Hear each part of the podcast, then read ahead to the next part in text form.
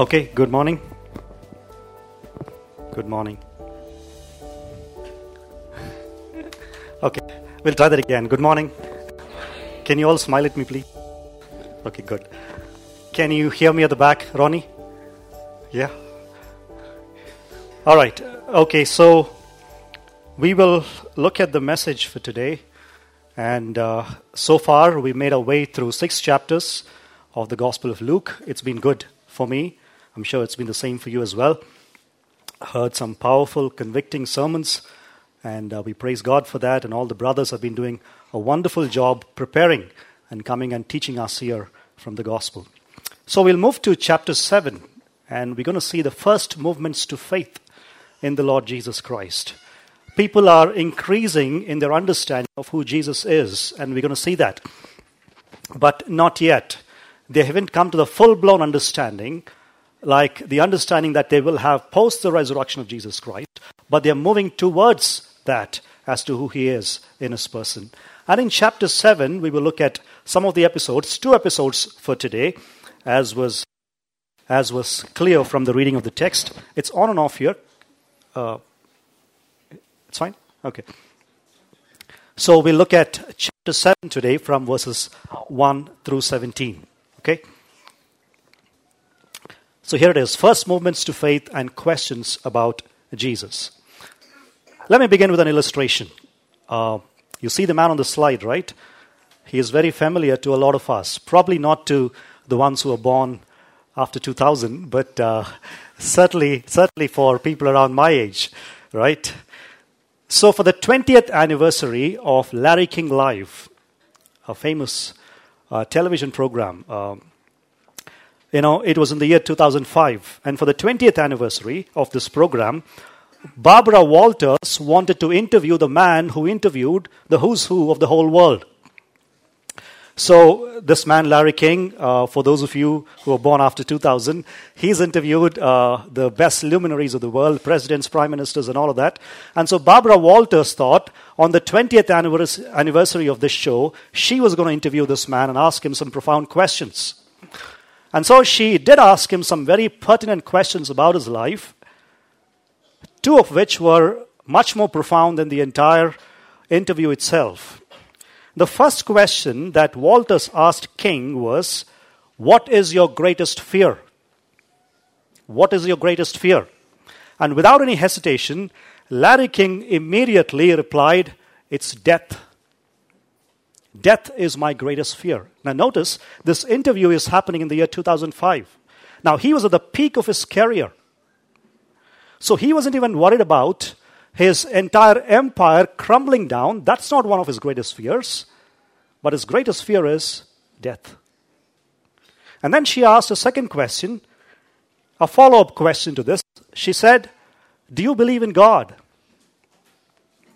And then he responded again without hesitation. He said, no, I'm an agnostic.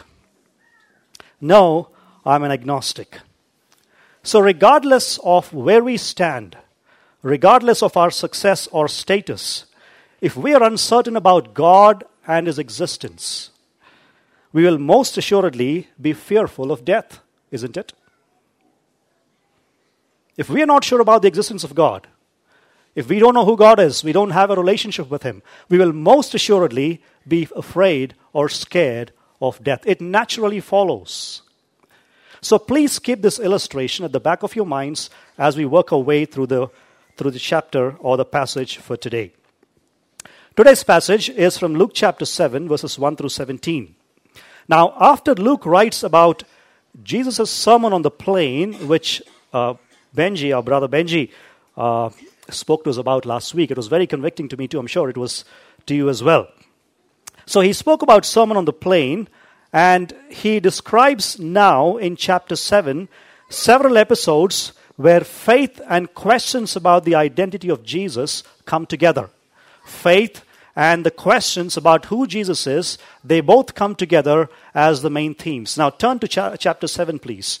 Chapter seven, verse one, all the way to chapter eight, verse three. Chapter seven, verse one, all the way to chapter eight, verse three is one unit of thought. in the Gospel of Luke. I'll show you how it is. Now it is bracketed by faith and events about faith. Look at chapter seven, and if you look at verses one through ten, which we'll be studying today, it is about healing of the centurion's servant. It's an incident or event about faith. And then it's followed by two passages, which is from verses eleven all the way through thirty-five. There are two episodes there that talk about who Jesus is, the identity of Jesus. So faith followed by two passages, two episodes about the identity of Jesus. And then verses chapter seven, verse thirty-six, all the way till chapter eight, verse three, it is followed by two more pictures of faith in action. Okay? So, who is Jesus? Two episodes are bracketed by faith and faith in action. So the entire section here that Luke is bracketing for us with faith and faith in action is about who Jesus is and also how do you best respond to him. What is the best way to respond to Jesus as you understand who he is? The identity of Jesus and the best response to him, which is a response of faith. Both of them come together as important themes in this entire section. But we don't have time to get into the entire section. We'll just be looking at verses one through seventeen for this morning. Now in the last two stories especially, which is verses thirty-six all the way till chapter eight, verse three, women are characters in those stories, showing that the work of Jesus or the ministry of Jesus is not based on gender. He cuts across genders and he goes and ministers to men and women alike.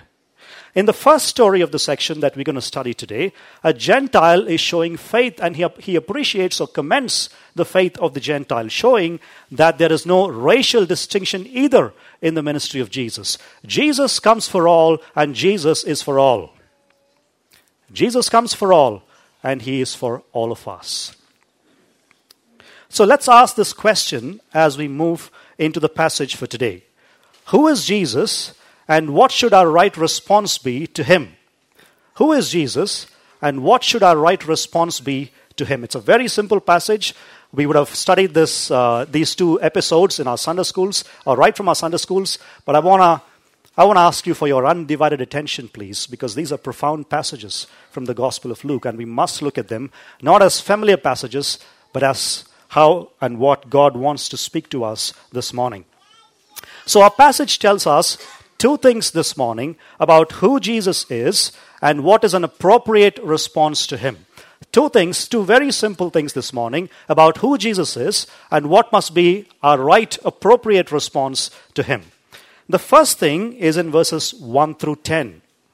And they say that Jesus has great authority and power and calls us to reach out to him in faith. Jesus has great authority and power and calls us to reach out to him in faith. When we go to Jesus in faith, recognizing who he is, when we go to Jesus in complete trust in him, identifying for who he is, he honors our trust. He commends our trust in him. He appreciates our faith that we express towards him. And that's exactly what we see in the first episode. We see here that in the episode, Jesus willingly responds to the faith of the centurion and heals his servant. He willingly responds to the faith of the centurion and heals his servant. How did all of that happen? Now Luke very simply and lucidly presents that for us in four seamless scenes. And I want to take you through all those four scenes, so listen to me very carefully, please. In the first scene, which is a setting, the centurion's servant in Capernaum is sick. Look at verses one and two as I read them for you. Look at verses one and two, please, into your Bibles. After he had finished all his sayings in the hearing of the people, he entered Capernaum. Now a centurion had a servant who was sick and at the point of death, who was highly valued by him. Notice here, Luke is supplying for us a seamless transition from the previous chapter. In the previous chapter, Jesus was sitting on a plain. It was called the Sermon on the Plain, the Lucan version of Matthew's uh, Sermon on the Mount. Right? So Jesus is sitting on a plain and uh, it is located near Capernaum, and he finished speaking his sayings that he did, and now he is moving to Capernaum. Jesus journeys into the town. Now here is Capernaum. For those of you who are interested, this is Galilee, right? And Capernaum is very close here to, what is this? This little water body? The Sea of Galilee, right? So Capernaum is very close to that. And uh, Jesus is now moving from the plain where he was sitting and preaching, and he is moving into Capernaum. He journeys into the town. Now notice the two phrases that Luke is using here as he is transitioning into this story. The first thing that he uses is, after he had finished all these sayings. So the story is clearly set after he finished preaching from the plain. So he finished preaching from the plain, and he is moving into the town of Capernaum immediately after that. The second phrase that he uses is, in the hearing of the people. In the hearing of the people. Now, the phrase in the original language actually means that the teaching of Jesus caused a reflection in the minds of people. The teaching of Jesus actually caused some mulling that people had to do, some reflection in the minds of people. Especially if you remember chapter six and verses forty-seven through forty-nine, Jesus says, you know, it's not just about calling me Lord, Lord, but you must obey my word. Isn't it? So it's not just about hearing the word, you must obey my word. So there is an illustration that he gives about a man building on a solid foundation, on a rock solid foundation. He is a man who not who doesn't just listens to me, but also obeys my word. So he's talking about not just hearing, but also obeying the word of Jesus. And people have been mulling over all these things. People have been thinking about these things. And Jesus is closing chapter six with a call, not just hear, but also to obey him. And as he does that, and as people are doing that, he is transitioning into this town, the town of Capernaum. Now we come to the main part of the story. The main figure or the main character in the story is a centurion. And yet, in the Lucan version of it, which is what we're going to study today, he never explicitly comes to the fore in the passage. He's always in the background doing things. A centurion, we know in the Bible and in the New Testament times, was in charge of about one hundred men. And these centurions could be from a variety of nationalities. And they earned significant amounts of money. Now, in our story here, the nationality of the centurion is unclear. Although verse nine makes it clear to us that he is for sure not Jewish. So he was not a Jewish centurion. He could have been from any nationality. The thing about centurions was that they were not always regarded high or highly. There was no great esteem given to them in public. The reason is because they were not very cultured people. And most of them were not well educated as well. And so they were not regarded very highly. But this centurion here in our story is of a different character. And clearly we see from the story that he garnered a lot of good respect and he had good reputation. Now, Luke actually in his writings, Luke Acts, mentions about two different centurions who garnered such a good reputation with people. This is one of them. And in chapter ten of the book of Acts, it is Cornelius, who was also a Roman centurion who garnered and had a good respect. All right? So now this centurion, everything was going well for him. He had good respect. He was also on good terms with the Jews. And we'll see that a little later. But there was one big problem that he faced in his home. And what is it? Look at the text. His servant was sick and he was about to die. His servant was sick and he was very close to the point of death. The servant was not just any, like any servant in his home, but he was respected or highly regarded by the centurion. The word actually means that he was a valuable asset in the family. Or if he was a moral man who was given to good relationships, it means that he was dear to him. So the, the servant was dear to this man, a valuable asset to the centurion, but life now for the, the servant was hanging by a thread. The situation seems quite serious. What does the centurion do? The centurion decides to take action, which moves us into the second scene. The second scene says, the Jewish leaders plead with Jesus on behalf of the centurion. The Jewish leaders plead with Jesus on behalf of the centurion. Look at verses three to five.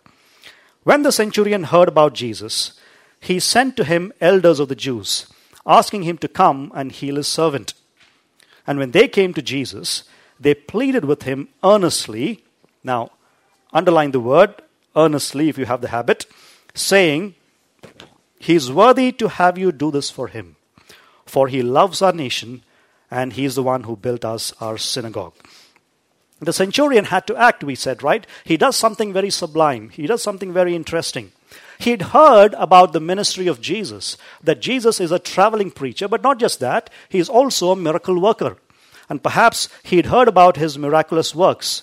But as a Gentile, the centurion thinks to himself that he's probably on the wrong side to go and ask a Jewish rabbi for help. So there was some kind of a hesitation on the part of this Gentile to go and ask a Jewish traveling preacher, an itinerant preacher who belonged to the Jewish category, to come and help him. So what does he do? He sends some elders of the Jews as messengers to make a request for him. And most likely, these were Jewish civil leaders, and these people went on behalf of the servant to go and talk to Jesus. Luke now, in mentioning that the centurion sent the Jewish elders to go and talk to Jesus, is actually indicating two things that form the main themes of Luke Acts. Now listen very carefully, please. Number one, the first thing that Luke shows here is how Jews and Gentiles can get along and have respect for one another, which is one of the main themes of Luke Acts, how Jews and Gentiles can get along and have respect for one another. The second thing here is the non-appearance of this centurion in the story. I told you just now that he doesn't come to the forefront of the story. He's always working from the background. He's a Gentile. This may well indicate the fact that here is the example of a man who exercises faith without actually seeing Jesus. Here's the example of a man who exercises faith, who has trust in Jesus without actually seeing him. Now, who is Luke writing this gospel to? Theophilus. Has Theophilus seen Jesus? No, but he can still have faith in him. You see how Luke is beautifully weaving the story here for Theophilus so that his faith will be strengthened, so that his faith will be bolstered. So the Jewish messengers that were sent by the centurion, they go to Jesus and they make a very simple request. They want Jesus to come and heal the servant. They go to him and they say, "Please come and heal the servant." The word heal in the original language actually means to bring someone safely through an ordeal. Somebody is going through an ordeal, to bring somebody safely through an ordeal or to rescue somebody. It's the same word used there. The Gentile soldier here, or the centurion, believes that Jesus has the power to restore his servant, and so he pleads for help. Now the emissaries or the messengers, the Jewish elders who go on behalf of the centurion, they don't just go to the centur- uh, they don't just go to Jesus with the centurion's request, but they also lobby on his behalf. Look at what they're doing here. They are trying to persuade Jesus to come and help the centurion. The text here tells us explicitly the lengths to which these people went. Notice the word earnestly. The word in the original actually means that they were very serious in their efforts. They didn't simply go and talk on behalf of the centurion, pleading with Jesus to come to him, but they were actually earnestly trying to persuade. There was a seriousness in their efforts. What did they do? They implored Jesus by offering a commendation about the centurion. They come and say to him that Jesus, the centurion, is actually worthy of receiving this benefit from you. The centurion is worthy of receiving a blessing from you. Why? Two reasons are given. Number one, he loves our nation. He loves the nation of Israel. Now here's a Gentile who, per, who perhaps respected Jewish worship and has affection for the Jewish people. A contemporary illustration could be an ambassador from one country who goes and lives in another country for several years and uh, develops respect and love for the culture and becomes one of them. Right? It, it's the modern day illustration. So he may be somebody like that. And his affection, the elders say, is evident in the fact that he did one thing for us. What is it? He built us our synagogue. So here's a man, a centurion, who's clearly a man of wealth. I told you earlier, uh, as, as part of the sermon, that these people earned lots of money, right? So he was a wealthy man, but he was also a generous man. And therefore, he built a synagogue. So the Jewish elders plead with Jesus on behalf of the centurion. That takes us to the third scene, the third simple scene that Luke is taking us to, which is the centurion exhibits his faith and humility. Look at verses six through eight, please. And when Jesus went with them, when he was not far from the house, the centurion sent friends, saying to him, there's a second delegation going here, Lord, do not trouble yourself, for I'm not worthy to have you come under my roof. Notice the contrast here. What did the first emissaries go and say? He's certainly worthy of your blessing. But the centurion himself is saying, don't trouble yourself, Lord. I'm not worthy to have you come under my roof. Therefore, I did not presume to come to you. But say the word, and let my servant be healed. For I too am a man set under authority, with soldiers under me, and I say to one, go, and he goes, and to another, come, and he comes, and to my servant, do this, and he does it. Now notice the comment that Luke makes here immediately. And Jesus went with them. And Jesus went with them. So there was a splitting that goes on, and all the commendation given by the Jewish elders. And without any hesitation, Jesus is walking towards the home. We just mentioned that. Jesus has compassion, and his compassion does not see any racial boundaries. So he's walking towards the home of a centurion. In the meantime, word reached the centurion that Jesus was coming home. And so he sent a second delegation to go and meet Jesus. And they report the response of the centurion in the first person. So the words of the second delegation are actually given in the first person, which are the words of the centurion himself. Now notice the term Lord that is used here of Jesus.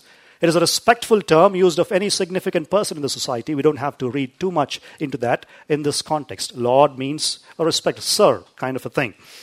And he says, Jesus, please don't trouble yourself. I'm not worthy to have you step into my house.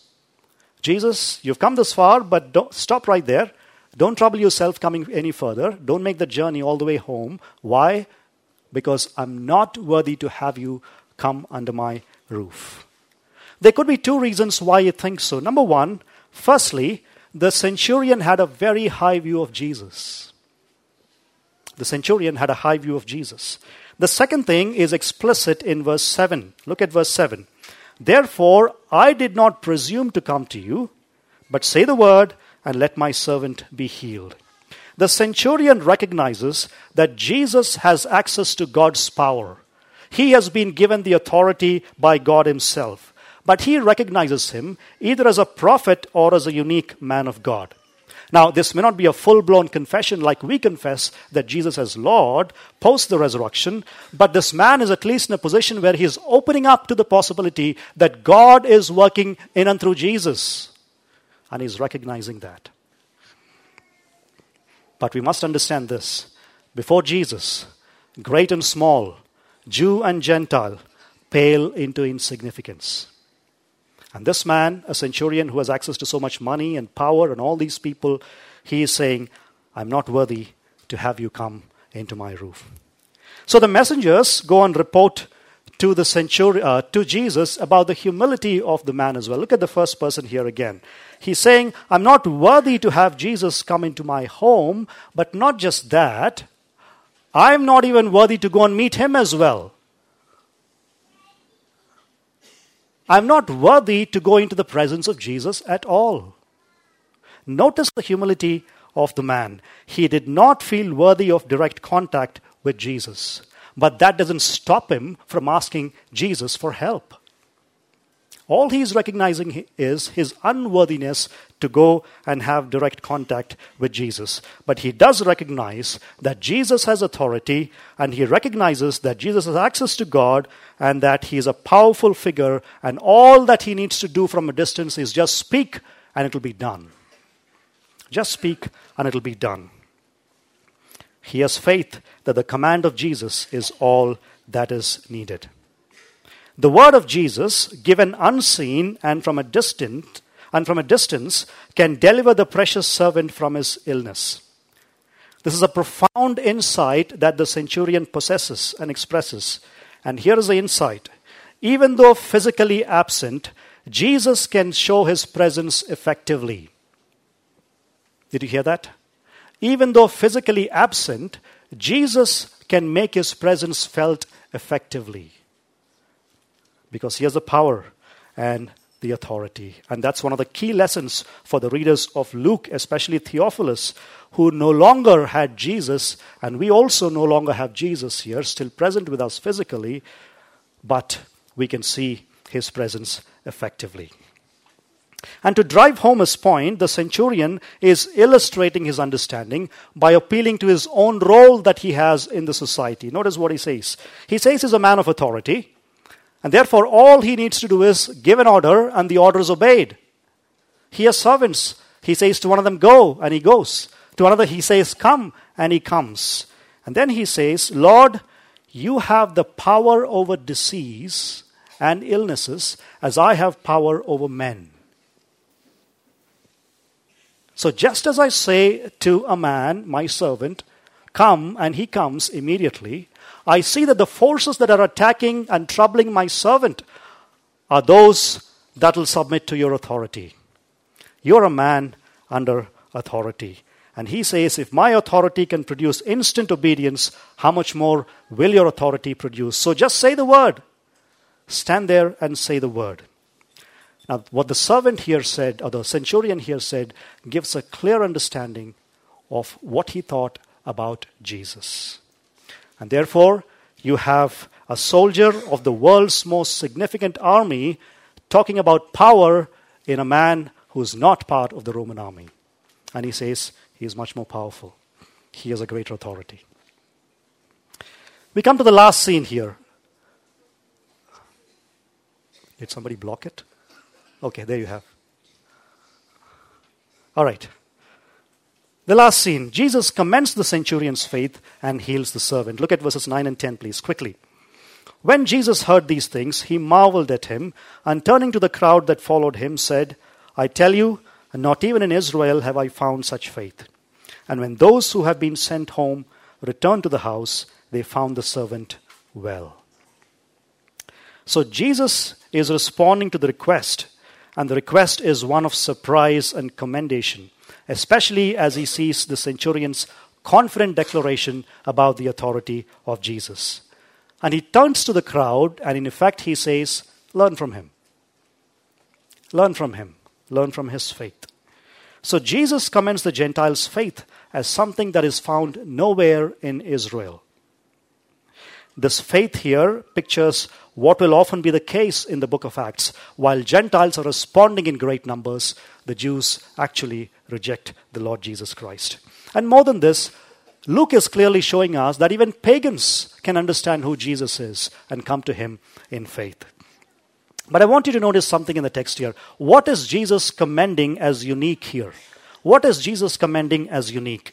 The unique faith recognizes the authority of Jesus and the power of his word, not only over illness, but also in the face of physical absence and distance. Earlier, magicians used to come and touch, or they had to use a wand or something and come into the proximity of the person they are trying to heal. But Jesus is able to stand at a distance and just deliver the word, and the person is healed. So the uniqueness about this faith is not just in recognizing the authority of Jesus over illness, but also in recognizing that Jesus works without spatial limitations. He's able to stand at a distance and still make his presence felt with his authority. In addition, Luke is also mentioning here that there is a resultant recognition of personal unworthiness. He says, I'm not worthy to go and get in contact with a man of such authority, a man of such uniqueness. Humility mixed with deep faith describes what Jesus praises and honors. Humility mixed with deep faith describes here what Jesus praises and honors. So in commendation, that is in commending the man, Jesus makes an indirect call to all of us who read the Gospel of Luke in a similar way. The question that he's asking you and me is, will you have the same faith as the centurion has? Will you have the same faith as the centurion? Because such faith brings the approval of Jesus. Such faith brings the approval of Jesus. Now Luke simply notes that when the messengers returned, the slave was found healthy. The slave was restored to health. The power of Jesus and the presence of faith form a very powerful combination. Did you hear that?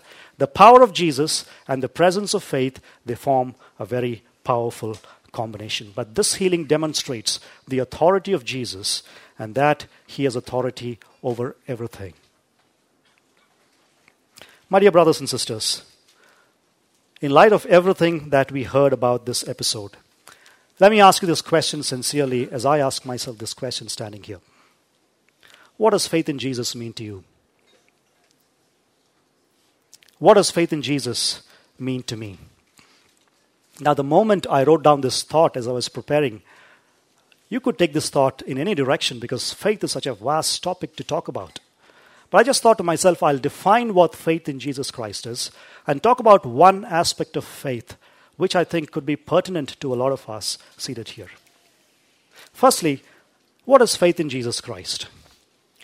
Faith in Jesus Christ is acknowledging the truth of everything that God has revealed about Jesus in the Word and trusting in Him and receiving Him and resting on Him alone for salvation as He is offered to us in the Gospel.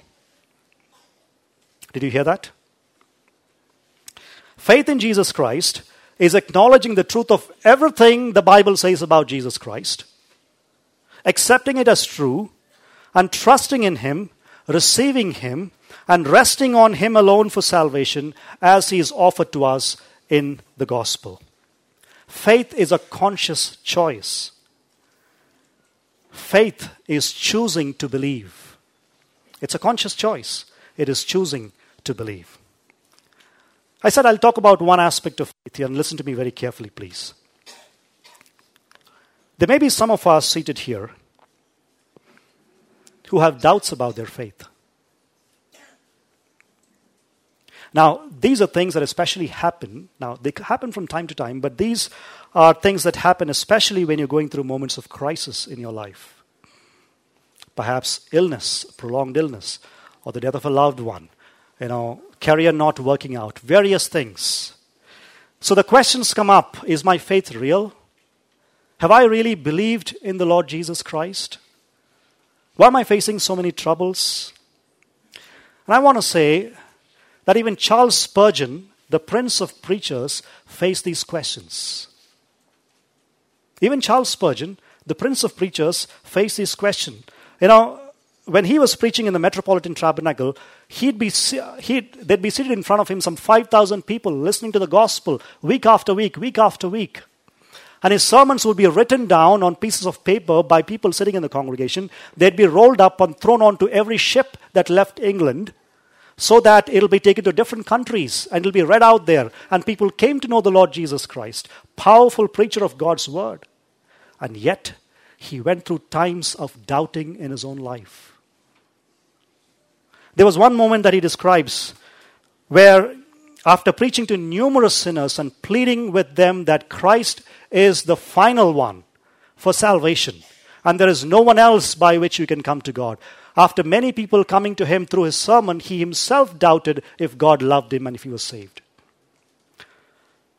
What is the cure for such a doubt? What are Christians to do when they despair of God's saving grace, and it seems as though to them that God does not love them anymore? You know what he did? He said, I will see the face of Christ by listening to the gospel again and again. So what he does is, on, on that Sunday morning, he preached to some five thousand people. So that Sunday evening, he went to a very obscure church, a very small church. The pastor there who was preaching was not known to anyone. He was a very faithful preacher of God's word.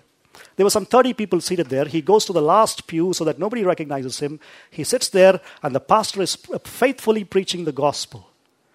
And as Spurgeon listened to the gospel, he begins to cry.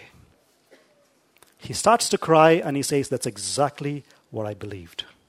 And then he says, oh yes, there is spiritual life within me, for the gospel can touch my heart and stir my soul. The gospel can touch my heart and stir my soul. Brothers and sisters, if you're going through bouts of doubt in your life, am I saved?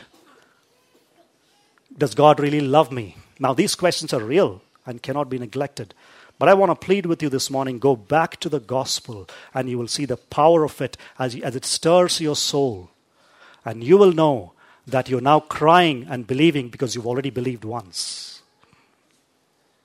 And it's just a phase of doubt that you're going through. And believe it or not, Charles Spurgeon was just as much a sinner as you and I. But graciously, he had the same Savior that you and I do.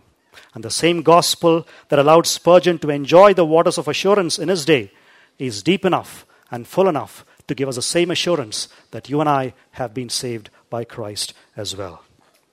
And that's for believers who've been doubting. But if you're not a believer in Christ and you've been coming to church week after week having no relationship with the Lord Jesus Christ, I plead with you this morning to come to know Jesus, repent of your sin, and trust in the Lord Jesus Christ. And you want to know further about him, come and talk to any one of us. We'll be willing to talk to you about him because there's no other conversation much more important than talking about Jesus. So the first thing that we learn this morning about uh, uh, is about who Jesus is and uh, what is an appropriate response to him is that Jesus has great authority and power and calls us to reach out to him in faith. Then there's a second thing, and that is in verses eleven through seventeen. And they say that Jesus is compassionate and willing. Sorry. Okay. Jesus has life-giving word of hope and desires that we come to him for life. Jesus has life-giving word of hope and desires that we come to him for life. Renewal and reunion are not impossible dreams. Jesus promises to restore to life those who know his touch. Jesus promises to restore to life those who know his touch. And that's precisely what we see in this story. What do we see in this story? Okay. The first thing, the, the, the important thing here is that Jesus is compassionate and willing to comfort the widow of Nain and restore her son to life. And Luke explains this to us in three scenes. Let me go to the first one very quickly. This is the setting. There was a funeral procession in a town called Nain. Look at verses eleven and twelve. Soon afterward, he went to a town called Nain, and his disciples and a great crowd went with him. And as he drew near to the gate of the town, behold, a man who had died was being carried out, the only son of his mother, and she was a widow. And a considerable crowd from the town was with her. Now Luke is connecting these two events, but he's only using general terms. Soon afterward. So soon afterward, Jesus comes into a small little town called Nain, and there is a great crowd that is following him. Mentioned only once in the Bible, which is here in this passage, Nain is also in Galilee. It's about twenty miles southwest of Capernaum that we saw, and perhaps six miles southeast of Nazareth. We can't be very sure about where it is, but that's where Jesus went.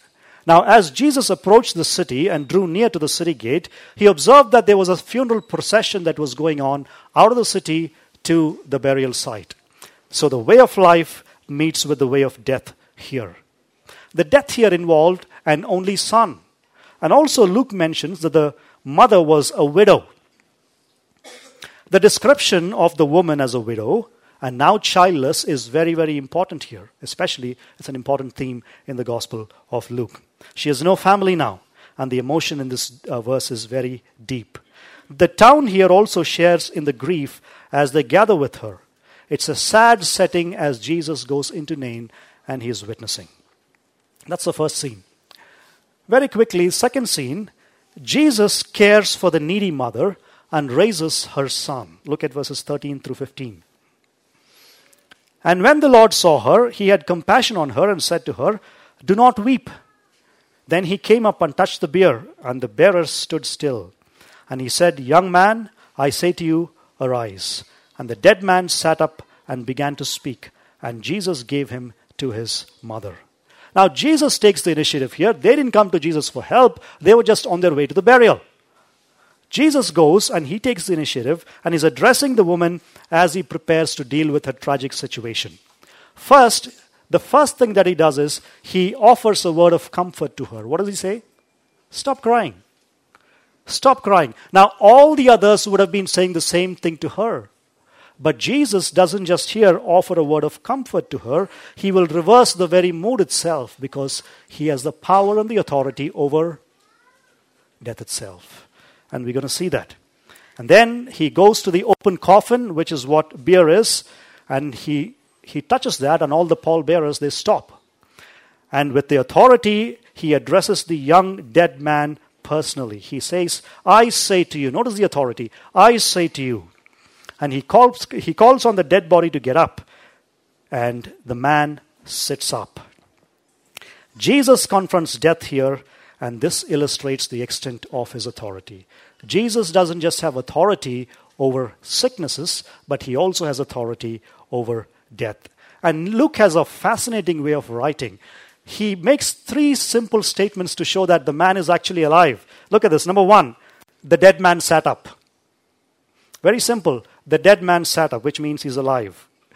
Okay? So, but it also talks about the effortlessness with which the raising happened. If you think about Elijah in the Old Testament, especially in First Kings seventeen, he had to stretch himself three times over the boy. Yes, he was working with the power of God, but he had to stretch himself three times over the boy. And also, if you think about Elisha in Second Kings four, he touched his child with his staff, and later he lay over him once. But Jesus is performing these resuscitations or raising people from the dead effortlessly. The man sat up. Second thing. When the man sat up, he began to talk, which means life was there. When the man sat up, he began to talk. Thirdly, he says, Jesus gave the boy back to his mother. There's a reunion. There was actually a funeral that was supposed to happen, but here is a reunion between the mother and the child, the one, the relationship that was broken by death, which is now restored by Jesus. Now, given the massive nature of the miracle here, what do you think people will talk about? And what do you think people will say about Jesus? Which brings us to the last scene. Jesus is seen as a great prophet, and news about him spreads. Look at verses sixteen and seventeen. Fear seized them all. Again, this is a very typical Lucan way of writing. Fear seized them all, and they glorified God, saying, a great prophet has arisen among us, and God has visited his people. And this report about him spread through the whole of Judea and all the surrounding country. Now, listen please. Luke often expresses the emotional reaction that people have when they see the work of God in the words of awe and respect. Awe and respect. Okay? So when people see the work of God, when people see a miracle, the immediate reaction that they have that Luke writes about is one of awe and one of respect. And look at what the words that are used by uh, Luke here. Fear seized them all, and they glorified God. Now, such respect or honor for God's work shows that this is a unique event. It doesn't happen on a daily basis. It happened because Jesus came onto the scene. It honors the majesty of the one who actually performed the miracle. And what do the crowd say? A great prophet has arisen among us. A great prophet has arisen among us. In calling Jesus a great prophet, the crowd actually, although they don't have a full understanding of who he is, in calling him a great prophet, they're actually putting him on a par with the first class of prophets, the first tier of prophets that Israel has seen. Elijah, Elisha, they perform great miracles, raise people from the dead. So at least Jesus for them is among the first class of prophets. You and I know, as the readers of Luke's gospel, who Jesus is, because he's not just a prophet, he's much more than a prophet. But here, Luke is careful to indicate what people thought about Jesus in that context as they watched and witnessed this miracle. And also, in speaking of God's activity, they say that God has visited us. God has visited us. If you remember, the theme of God's visitation we already saw in the first couple of chapters. God has visited us in the person of the Messiah. As the Messiah came, it means that God has visited us. Later on, Luke will also mention that Israel has missed the time of God's visitation. We'll study that theme a little later. But those who feel that they are on the outside, those who are defenseless, those who are helpless, through Jesus, God is coming to their aid. And God is coming to the weak And Jesus is giving an invitation to experience God's renewed presence and blessing. And in his own typical style, Luke closes with a note about how the news about Jesus spread widely. From this episode, I just want to mention one application and then we'll close. You and I need to understand from this that Jesus offers hope both for this life and after.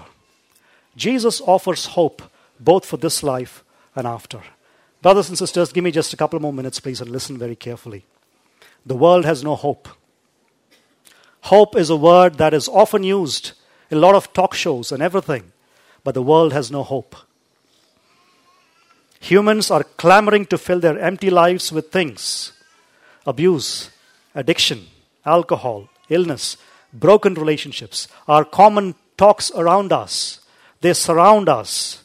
What a joy it is to know for us seated this morning here that Jesus came to bring hope, and he is our hope, and we have a living hope in him. It is a confident expectation that God is going to bring to fulfillment and to fruition all of his promises to us in Christ Jesus. You know, I recall the funeral that I was watching of a great man of God who died in his nineties. I don't want to mention the names here. Uh, I read some of his books and I was very touched by his testimony as well. He'd come to know the Lord in his twenties, and for seventy years he served the Lord, writing his books and uh, preaching throughout the world and uh, you know touching um, touching millions and millions of people through his messages and through his discipleship series. And as the funeral was taking place, speaker after speaker came up to the podium and they talked about the long ministry that God gave for this man, and how this ministry was a great blessing. As I watched that, it happened in England, so as I watched it from here, I thought about the great hope that we have as Christians of overcoming death. There is no other way to overcome death except in Christ Jesus. A hope that is clearly seen in the miracle that we saw in today's study. And I also recall one more story of a young woman, young sister in the Lord, who recently went to be with the Lord. Our church, along with a lot of other churches, we'd been praying for her for a long time, for months together.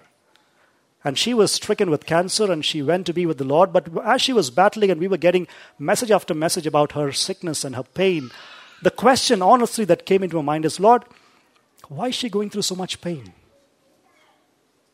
And it's not just about physical pain that she is going through, but what about the emotional struggle that the people surrounding her, her loved ones surrounding her, would go through, watching her go through the pain? But you know, she's free from pain. You and I know that for sure. And one day, because of Jesus, she will have a glorified body.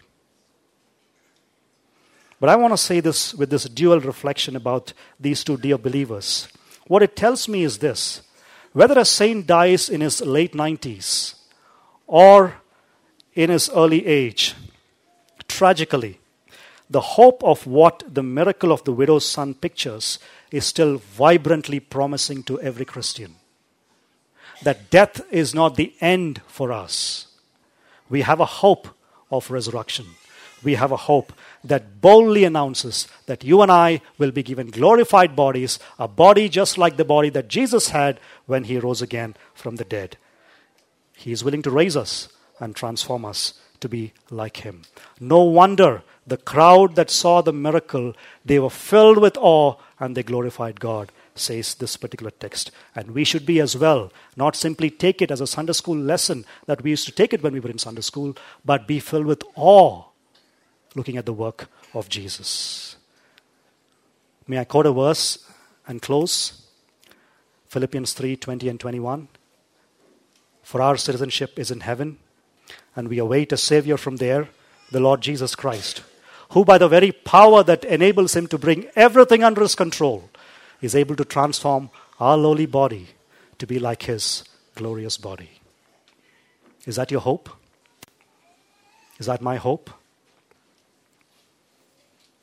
That's the one that should come to the fore of our minds as we study stories like these about Jesus. So what's the point of this morning's passage? The whole passage basically says, and Luke has a very simple way of putting things, we must understand that Jesus is the Son of God, and respond to him in faith. Understanding the identity of Jesus and running to him in complete trust is what God desires of us. I have a story to finish, but I will not do that. I'll just stop it here. It's eleven o'clock. Thank you for your patience, and may the Lord bless you all. Let's pray.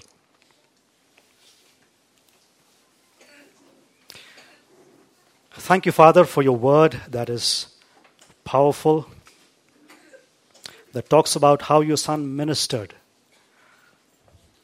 regardless of who they are, Jew or Gentile, men, women. His ministry did not see any distinctions. And we want to thank you. In our case, although we were far away from you, outside of the commonwealth of Israel, without hope and without God, you came after us. And as we were reminded this morning, because of your great mercy, you came after us in the person of your Son. You saved us and seated us with him in the heavenly realms in Christ Jesus. We want to thank you for such a great blessing, O Lord.